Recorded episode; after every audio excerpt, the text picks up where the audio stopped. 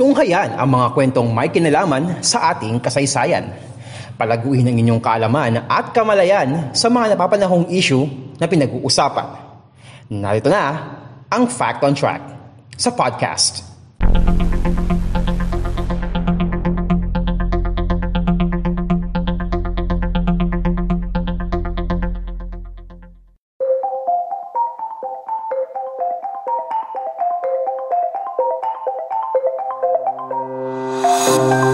kasaysayan, kalaman at mga napapanong usapin sa Lipunan Fact on Track sa podcast.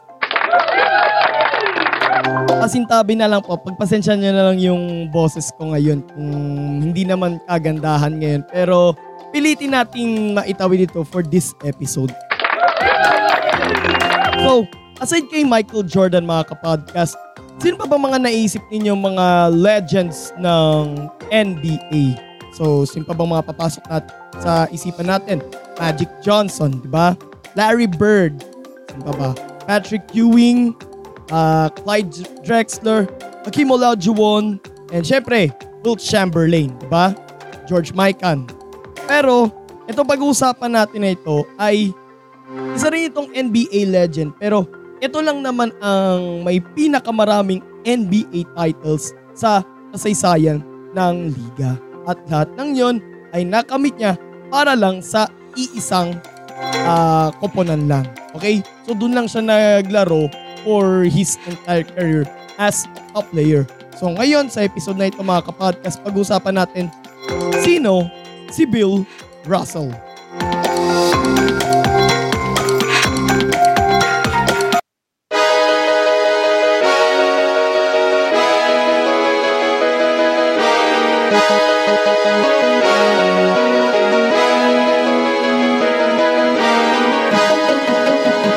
Mga ngayon lang nakikinig dito sa sa audio natin sa Spotify and sa mga ngayon lang nakapanood dito sa sa YouTube at sa iba pang mga video platforms natin. Again, pagpasensya nyo na lang po talaga yung boses ko ngayon. Medyo basag po. Pero sige, pilitin nating maitawid ko ngayon. So again, sabi ko nga sa intro natin, sino si Bill Russell? Ipinanganak sa Monroe, Louisiana sa Amerika noong February 12, 1934 si William Felton Russell o mas kilala bilang si Bill Russell. Katulad din ng ibang mga kakulay ng kanilang balat kasi nga black skin nga 'di ba si si Bill Russell. Sila rin ay nakaranas ng diskriminasyon. Mainit na usapin yan lalo lalo na doon sa Amerika. Minsan nang pinagkaitan ng serbisyo sa isang gas station ang kanyang amang si Charles Russell dahil kailangan daw munang mabigyan ng prioridad ang mga puting customer. At, in, at nang tinangkanan nitong umalis at maghanap ng ibang gasolinahan, tinutukan siya ng shotgun ng isang attendant doon at pinantaang papatayin siya kapag hindi siya manatili sa pila at maghintay. Habang ang kanyang ina naman na si Katie Russell ay sinita naman ng isang puting pulis at pinagsabihan ng hindi magagandang salita dahil sa suot niyang magarang damit. Pinauwi siya ng pulis at pinahubad ang kanyang suot dahil ani ng pulis iyon daw ay para lamang sa mga puting babae. So sabi ko nga kanina mga kapodcast, mainit talaga ang usapin ng diskriminasyon doon sa Amerika. Kasi syempre talagang pinag-iinitan talaga nila doon yung mga yung mga black skin, di ba? Kasi lalo pat yung location ay yung Louisiana ay matatagpuan siya sa sa southern part ng US. Yung mga yung ilang mga mga puting tao doon, parang sila yung mga bang tamang term doon. Sabi natin mga descendants, okay? Correct me if I'm wrong. Sila yung parang mga descendants ng, sino ba yun? Yung Confederate ba yun? Or yung Union? Yung Civil War, okay? Confederate yata yun. Tuloy tayo. Walong taong gulang noon si Bill nang lumipat sila ng kanyang pamilya sa Oakland, California. Doon ay dumana sila ng kahirapan at nanirahan sa pabahay ng gobyerno. Nagtrabaho muna bilang janitor ang kanyang ama at kalaunan ay naging truck driver. Pero labing, tal- labing dalawang taong gulang na si Bill nang pumanaw ang kanyang ina. Ang kanyang ama naman ay nagpalit ulit ng trabaho at naging steel worker para mas maging malapit siya sa kanyang mga anak. Dahil sa pagsisikap ay itinuring ni Bill ang kanyang ama bilang kanyang childhood hero at nasunda naman kalaunan ng superstar big man at that time ng Minneapolis Lakers na si George Mikan. Tulad ng ibang mga kabataan, nagsimula rin ang hilig ni Bill sa basketball noong siya ay nagbibinata. Pero sa kabila ng husay niya sa pagtakbo at pagtalon at laki ng kanyang kamay, hindi niya magamay nung una ang laro at nakat siya sa basketball team ng Herbert Hoover Junior High School. So, ang sakit nun, di ba, kapag ka nakat ka sa bubuoing lineup, di ba? Kasi syempre, ang process doon, mag-apply ka muna, magta-try out ka muna doon, and syempre doon magkakaalaman kasi sa sa naging performance mo kung pasok ka ba sa team or cut ka. Diba? Munti ka na rin siyang makat sa basketball team ng McClymonds High School sa Oakland. Pero sa tulong ni Coach George Pauls, Pauls yata to, na nakakita sa kanyang talento, hinikayat si Bill na pag-paigtingin pa ang kanyang fundamentals. Dahil dito ay nagsikap palalo si Bill na maging mas mahusay pa sa kanyang talento. Unti-unti rin ay nakikilala na si Bill dahil sa kakaibang estilo niya sa depensa. Naging teammate niya sa McClymonds ang magiging member ng National Baseball Hall of Fame Museum na si Frank Robinson. Pagtungtong ng kolehiyo, ilang beses din siyang hindi natanggap ng mga hindi tinanggap ng mga college recruiters. Hanggang isang Hal De Julio na mula sa University of San Francisco ang nakapanood sa kanyang laro sa high school. Noong una ay hindi bumilib si De Julio sa kakulangan ni Bill sa pag-score at pati, at pati na sa magulong fundamentals nito sa laro. Pero nakita pa rin niya kay Bill ang kakaibang instinct nito sa laro lalo na sa clutch. Dahil dito ay inelokan ni De Julio si Bill ng scholarship sa University of San Francisco na agad namang tinanggap ni Bill. Mula noon ay si Bill na ang starting center para sa University of San Francisco under Coach Phil Woolpert na kilala sa mga taktika niya sa depensa at mga palagi ang half-court pace na swak sa laruan ni Bill. Isa pa, si Coach Phil Woolpert din ang unang college basketball coach na nagsabak ng tatlong African-American players as, as starters, sina Casey Jones, Hal Perry, and syempre, si Bill Russell. Ano nga ba lumaro ang isang Bill Russell noong college? Hindi man siya ganong kabrusko pero ginamit niya pa rin yun as an advantage sa kanyang kakaibang estilo sa depensa.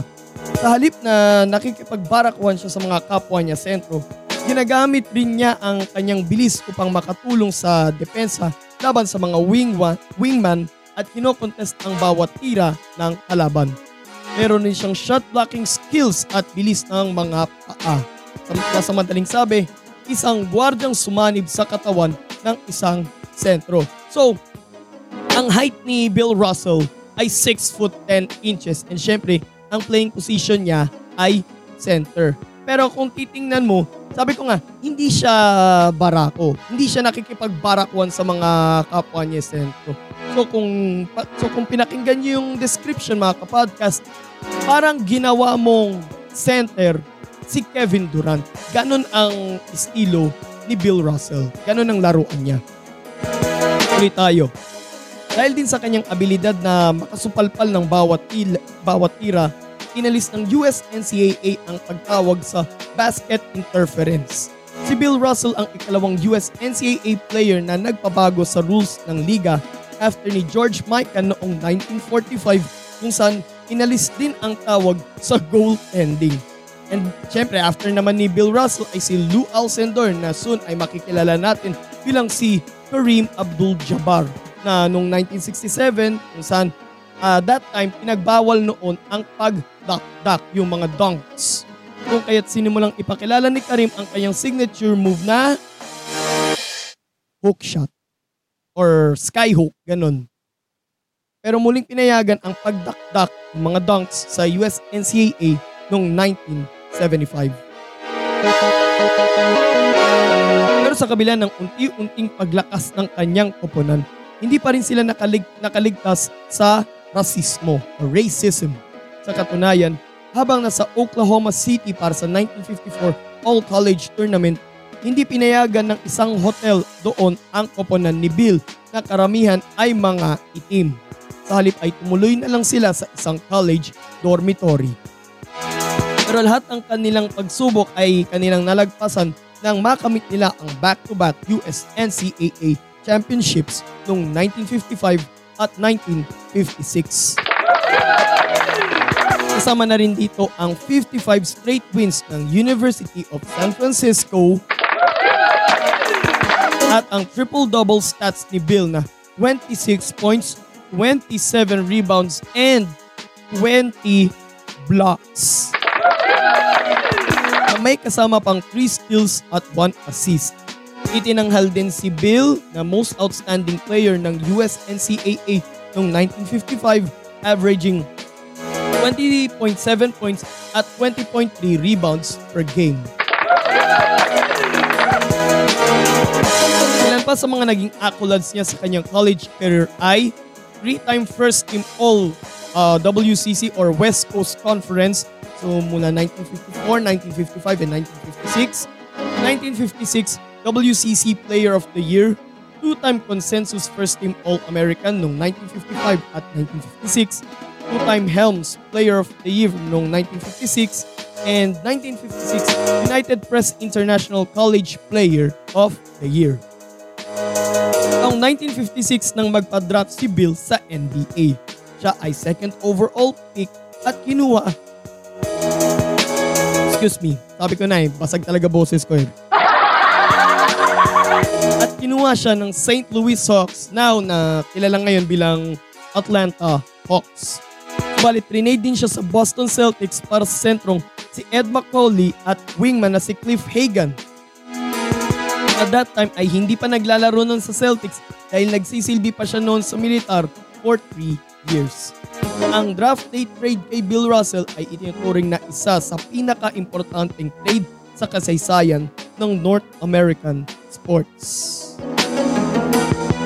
Subalit hindi na umpisahan ni Bill ang kanyang rookie season dahil sa kanyang commitment sa national basketball team ng USA. Isa siya sa mga players ng USA national basketball team na lumaban sa 1950 na lumaban noong 1956 Summer Olympics sa Melbourne, Australia kung saan nakamit nila doon ang gintong medalya.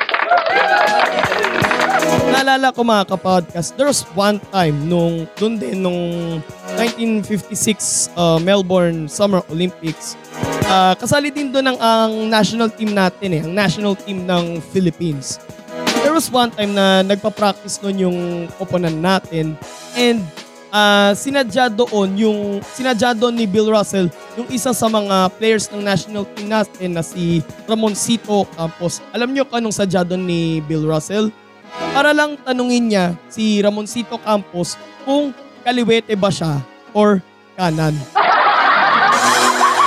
Medyo nakakatawang pakinggan pero malamang sa malamang na-amaze din si Bill Russell sa kung ano man ang talent nun ni Ramoncito Campos. So at least merong ano meron tayong uh, winning culture at that time. Meron sila nung winning mentality, yung national team natin.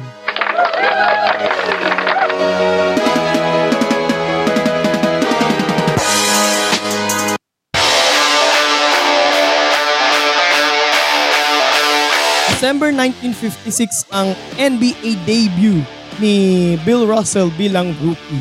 He played 48 games sa regular season, averaging 14.7 points and a league high of 19.6 rebounds per game. Nagtapos ang Boston Celtics na may 44 wins at 28 losses. Nakarating ng 1957 NBA Finals ang Celtics kung saan nakalaban nila doon ang St. Louis Hawks na pinangungunahan ng kanilang superstar player na si Bob Pettit at ang sentrong si Ed McCauley na trinade ng Celtics sa Hawks para kay Bill Russell. After 7 games sa NBA Finals, nakamit ng Celtics ang, ang kanilang kauna-unahang NBA title. The next season, naka 14 straight wins ang Celtics and after the regular season, nakapagtala naman si Bill ng 16.6 points and another league high of 22.7 rebounds per game. For the second straight, muling nakatungtong ng 1958 NBA Finals ang Celtics facing the same opponent, the St. Louis Hawks.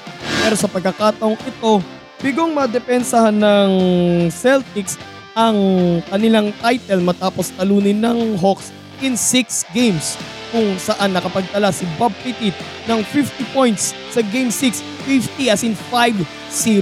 Kung ilan yung naitala ni Giannis Antetokounmpo nung Game 6 nung uh, 2021 NBA Finals. At na-injured din ang paa ni Bill Russell sa Game 3 at nakabalik din noong Game 6. But it's too late na. Pero makakabawi sa mga susunod na season ang Celtics sa pangunguna ni Bill Russell. Ito ay sa pamamagitan ng walong sunod na NBA championships mula 1959 hanggang 1966. Pero bago mag-umpisang 1966 to 1967 NBA season, nagretiro bilang head coach ng Celtics si Red Auerbach. Isa ito sa mga 15 uh, greatest coaches ng NBA. Of all time yun na. Dito na nagsimulang maging playing coach ng Celtics si Bill Russell. Siya ang kauna-unahang black head coach sa kasaysayan ng NBA. As in, siya ang kauna-unahang African American na naging head coach sa nasabing liga sa NBA. Pero sa unang taon niya bilang playing coach, nag natapos ang 8 championship streak ng Celtics matapos matalo kontra sa Philadelphia 76ers sa pangunguna ng isa pang superstar big man ng team na si Wilt Chamberlain noong 1967 NBA Eastern Conference Finals. Pero muli na namang makakamit ng Celtics ang dalawang magkasunod na NBA titles noong 1968 at 1969. Matapos ito, tuluyan ang nagretiro bilang player si Bill. Hindi lang as a player, kundi as head coach din. Pero para sa uh, para dito sa Boston Celtics. Iniwan ni Bill ang Celtics na walang coach at big man kung kaya't sa sumunod na season ay hindi nakausad ang nasabing koponan ang Boston Celtics noong 1970 NBA playoffs. Yun pa man, sa labing tatlong taong karir ni Bill Russell bilang player and also at the same time bilang head coach na rin, playing coach, nakapagtala siya ng 15.1 points, 22.5 rebounds at 4.3 assists per game para sa regular season. Samantala, para naman sa kanyang playoff career, nakapagtala rin siya ng 16.2 points, 24.9 rebounds which is yan yung record high sa buong NBA at 4.7 assists per game. Sa labing dalawang All-Star appearances naman niya, nagtala rin siya ng 10 points, 11.5 rebounds at 3.2 assists per game. Muling nagbalik si Bill Russell sa NBA bilang head coach pero para naman sa Seattle Superhon, Supersonics mula 1973 hanggang 1977 at para naman sa Sacramento Kings mula 1987 hanggang 1988. Ang mga naging accolades niya sa kanyang buong NBA career ay, like what I've said sa intro, 11-time NBA champion. 5-time NBA most valuable player. 3-time All-NBA first team. 8-time All-NBA second team. 1969 NBA All-Defensive First Team. 4-time NBA Rebounding Champion. 12-time NBA All-Star. At 1963 NBA All-Star Game MVP. Noong 1971 nang mapasama si Bill sa NBA on ABC para sa isang commentary segment na Game of the Week. March 12, 1972 nang iniretiro na ng Boston Celtics ang kanyang jersey number 6. na-induct bilang player sa Naismith Memorial Basketball Hall of Fame noong 1975 pero hindi siya nakadalo sa nasabing event. Na-induct naman siya bilang coach doon din sa Naismith Memorial Basketball Hall of Fame noon namang nakaraang taon. Nagkaroon din si Bill ng ilang mga appearances sa ilang mga palabas sa US television.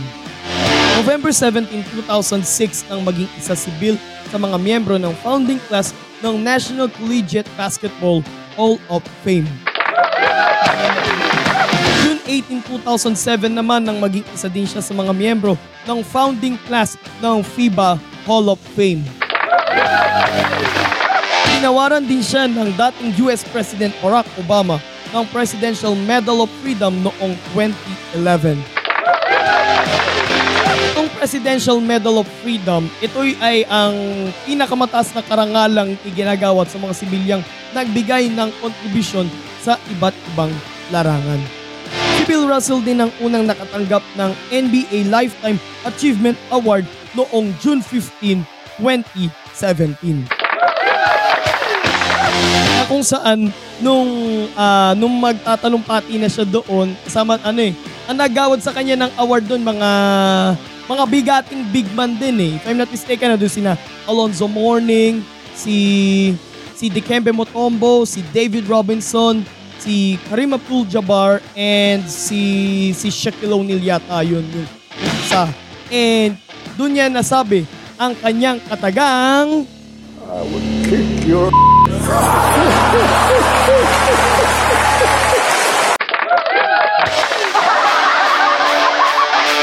Sorry, nagkamali ng ano. Aside from that, naging bahagi din si Bill Russell ng 25th, 35th, 50th, and the recent lang 75th anniversary team ng NBA. kasagsagan ng NBA All-Star Weekend noong February 14, 2009, inanunsyo ng nooy NBA Commissioner na si David Stern, ang nasirang David Stern, na isusunod nila sa pangalan ni Bill Russell ang NBA Finals MVP Award. So that's why meron na ring Bill Russell NBA Finals MVP at ang unang ginawaran nun ay syempre na discuss na rin natin to na discuss na rin natin to and isa rin to sa mga uh, GOAT sa NBA. Wala iba kundi si Kobe Bryant. At kailan yon? Noong 2009 NBA Finals na kung saan nagwagi ang Los Angeles Lakers kontra sa Orlando Magic. Ang 2013 nang itayo sa City Hall Plaza ng Boston sa Amerika ang monumento ni Bill Russell bilang pagpupugay sa kanya. Deserve niya yun actually. Deserve. Balit sa kabila ng mga naging contribution niya sa loob ng hardcourt, isang beses ay naharap din siya sa isang kontrobersya kung saan noong 2013 ay naaresto siya sa Seattle Tacoma International Airport matapos siyang mahulihan ng kalibre 38 na baril. Pero agad rin siyang pinalaya at pinagmulta ng aabot sa 7,500 US dollars or ang katumbas ito sa piso aabot ito sa halos 420,000 pesos.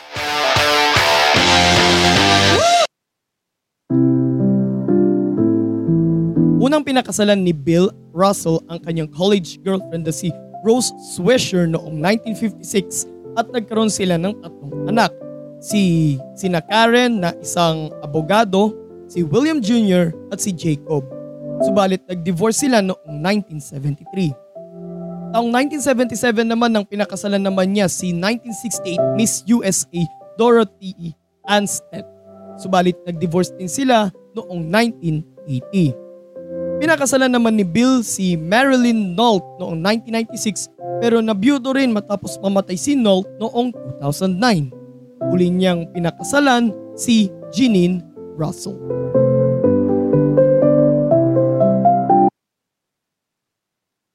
Subalit noong ikatatlumput isa ng Hulyo, taong kasalukuyan, isang malaking balita ang talagang nagpalungkot sa ating lahat ng mga basketball fans. Umanaw na ang 88 anyos na NBA legend na si Bill Russell. Sumakabilang buhay siya sa kanyang tahanan sa Mercer Island sa Washington sa Amerika. Inanunsyo ito ng kanyang pamilya sa Twitter subalit walang ipinahayag na sanhi ng pagkamatay ng naturang NBA legend. Bumuhos ang pakikiramay mula sa kanyang mga kaibigan at mga tagahanga. Hindi bababa sa isang daang katao ang dumalaw sa kanyang pribadong burol sa Seattle ayon sa co-owner ng Boston Celtics na si Wake Grossbeck or Wyke Grossbeck. Sa isang pahayag, sinabi ni NBA Commissioner Adam Silver na si Bill Russell, uh, na si Bill Russell, ulitin ko ha, sa isang pahayag, sinabi ni, N, sinabi ni NBA Commissioner Adam Silver na si Bill Russell ang greatest champion sa lahat ng team sports. At noon lamang August 11, inanunsyo ng NBA na ireretiro na nila ang jersey number 6 sa buong liga. Kasi ito yung number na ginamit ni Bill Russell noong siya ay naglalaro pa noon sa NBA. Siyempre, for Boston Celtics. Pero ang parang inaalala ko rin dito, paano yung mga gumagamit ngayon ng, ng number 6 na jersey? Sina, yan, si LeBron James. Number 6 ang gamit niya ngayon sa Los Angeles Lakers. Sino pa ba? Si Kristaps Porzingis, number 6 ang gamit niya ngayon sa sa Washington Wizards. Basta lahat ng mga gumagamit ngayon ng number 6. So malamang uh, mag, sila na gumamit ng ibang number. But then, syempre, mamimiss natin talaga ang ang isang great, ang isang legend na katulad ni Bill Russell. So, salamat sa naging contribution mo sa mundo ng basketball and rest in peace, Bill Russell.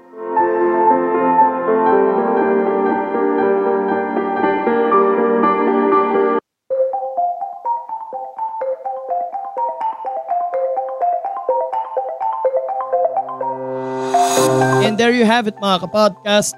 Ang episode natin ngayon ay tungkol sa NBA legend na si Bill Russell.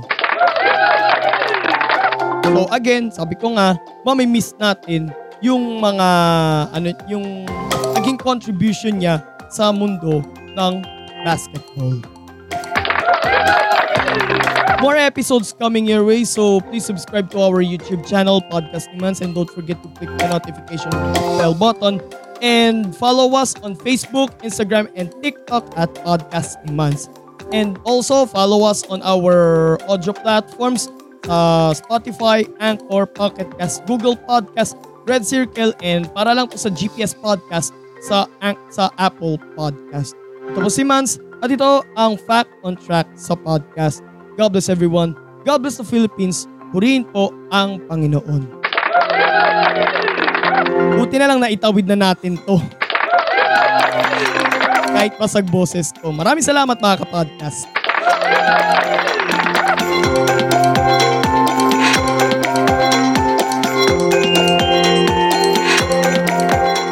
Inyong natunghayan ang isa na namang edisyon ng Fact on Track sa podcast. Patuloy na subaybayan ang Fact on Track sa Spotify, Anchor, Google Podcast, Red Circle at Pocket Cast. At mag-subscribe sa podcast ni Mans sa Facebook, YouTube, Instagram at TikTok. Maraming salamat sa inyong patuloy na pagsubaybay.